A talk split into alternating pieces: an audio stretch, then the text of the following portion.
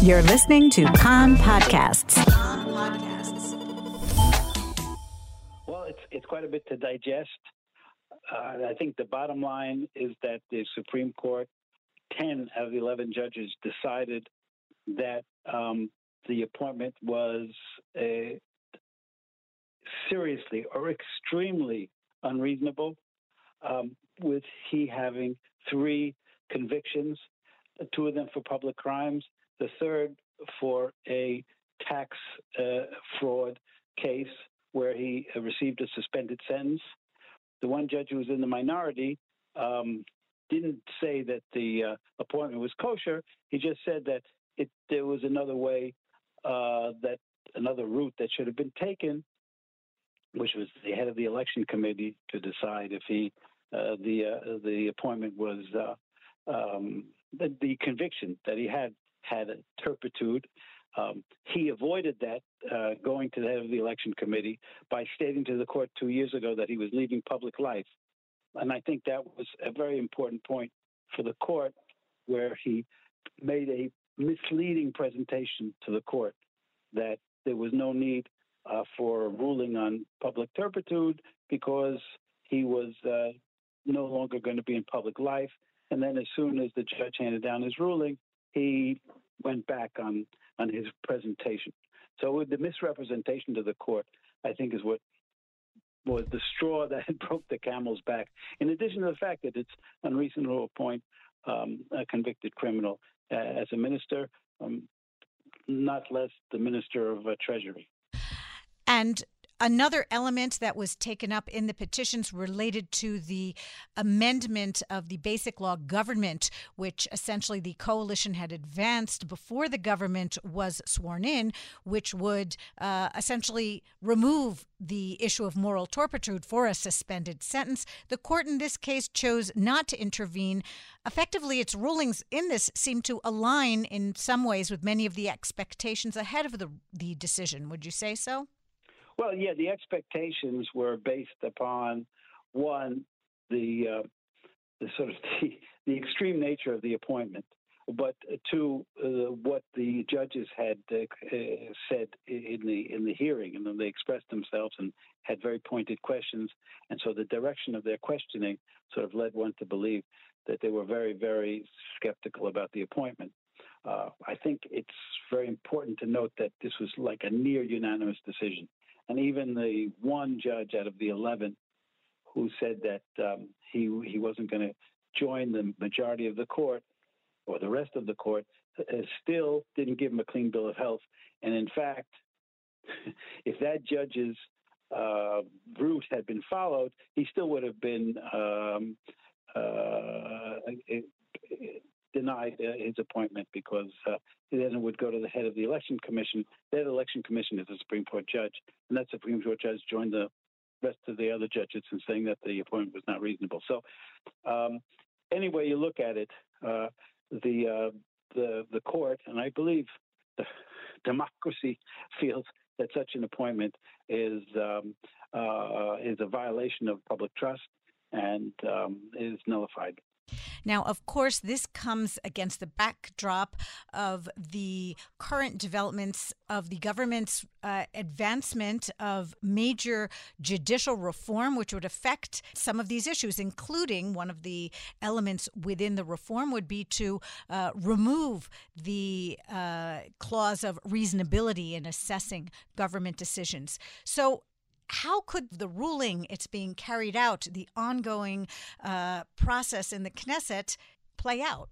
Well, it's clear to me, at least, and I think the members of the organization, that the whole uh, rationale for the the this, the proposed reforms and the way it's being put forward is to cower the court into submission, is to protect people who have violated the public trust, is to protect very specific politicians who are who are under uh, legal cloud, including the prime minister. That is the ultimate reason and rationale behind uh, these the uh, move, uh, the government's uh, proposals to sort of rein in the Supreme Court. It would really unbalance a very delicate system of checks and balances, which have led to so many important decisions, including this case, which is just an example of why we need the Supreme Court, how important it is in democracy that there is a system of checks and balances, that there's somebody who can say, look, that's just not done. And um, so we have to really thank heavens for the Supreme Court and hope that the government's proposals will uh, be either uh, stopped dead in their tracks or uh, modified in such a way as not to imbalance the system of checks and balances that we have in place in Israel. As you mentioned, this ruling was not entirely unexpected, so I, it would seem that all the various political elements involved in this have already been thinking and strategizing how to deal with this situation.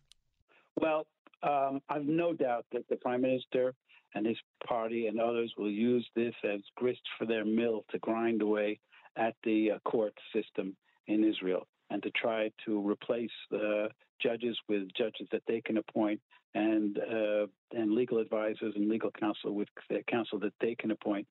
So th- this will be used. This will be exploited, no doubt, because Deri is not the only one under uh, a legal cloud in, in the government, and um, so that, on the one hand, can definitely be expected. On the other hand, the prime minister has to do everything he can to try to keep the government together, which means, to a certain degree, mollifying the Shas party and finding a way to um, to abide by the court rulings and uh, also uh, keep uh, the, the the Shas party happy. So if you look at it in either, in either case, or giving both factors, there's no doubt that the attacks on the Supreme Court will only continue, and, and if not, be strengthened and have greater intensity in, in the coming days. And we can only hope that um, there'll be enough pushback. And I think reason will prevail and uh, democracy will prevail. From a technical standpoint, how long does the prime minister have to carry out this decision? Uh, and uh, also, potentially, should the judicial reforms continue if Deri were to be removed from the post, it doesn't eliminate the possibility that down the line reforms uh, would be carried out to such a degree that he could be reinstated? Well, yes, there are certain possibilities, but for one thing, the prime minister should, we've urged already the prime minister to act rapidly to implement the Supreme Court's decision.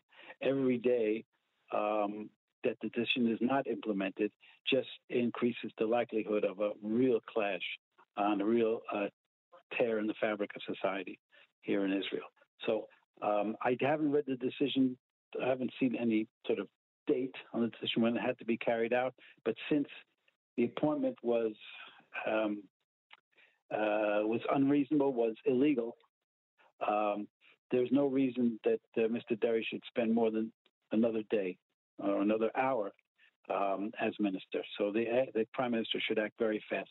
As to what uh, can be done down the road, well, the government has proposed, has put forward many proposals, and um, they. Uh, uh, the government has a majority in the Knesset, and they could push through um, legislation that may, in down the road, um, uh, uh, make uh, this this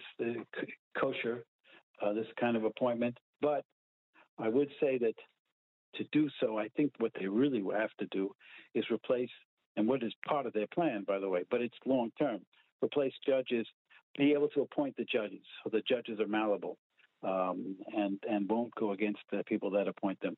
That's that's that's part of their plan, but I don't see it happening fast. Even if they somehow pass legislation to that effect, it will take time to replace the Supreme Court with a court that uh, is putty in their hands. So uh, I think the the challenge facing the Shas Party is to um, is to find a replacement, even if he's so considered by them so-called temporary. Uh, the, the, as, I, as I said before, nobody voted for Deri. They only voted for parties. We don't have uh, personal elections. We don't have direct elections to people in this country. I mean, we should, but we don't. So uh, people voted for the Shas Party, and um, the Shas Party can find a replacement. and it won't that won't contravene the the wishes of the voters who wanted uh, Shas in the Knesset in the government.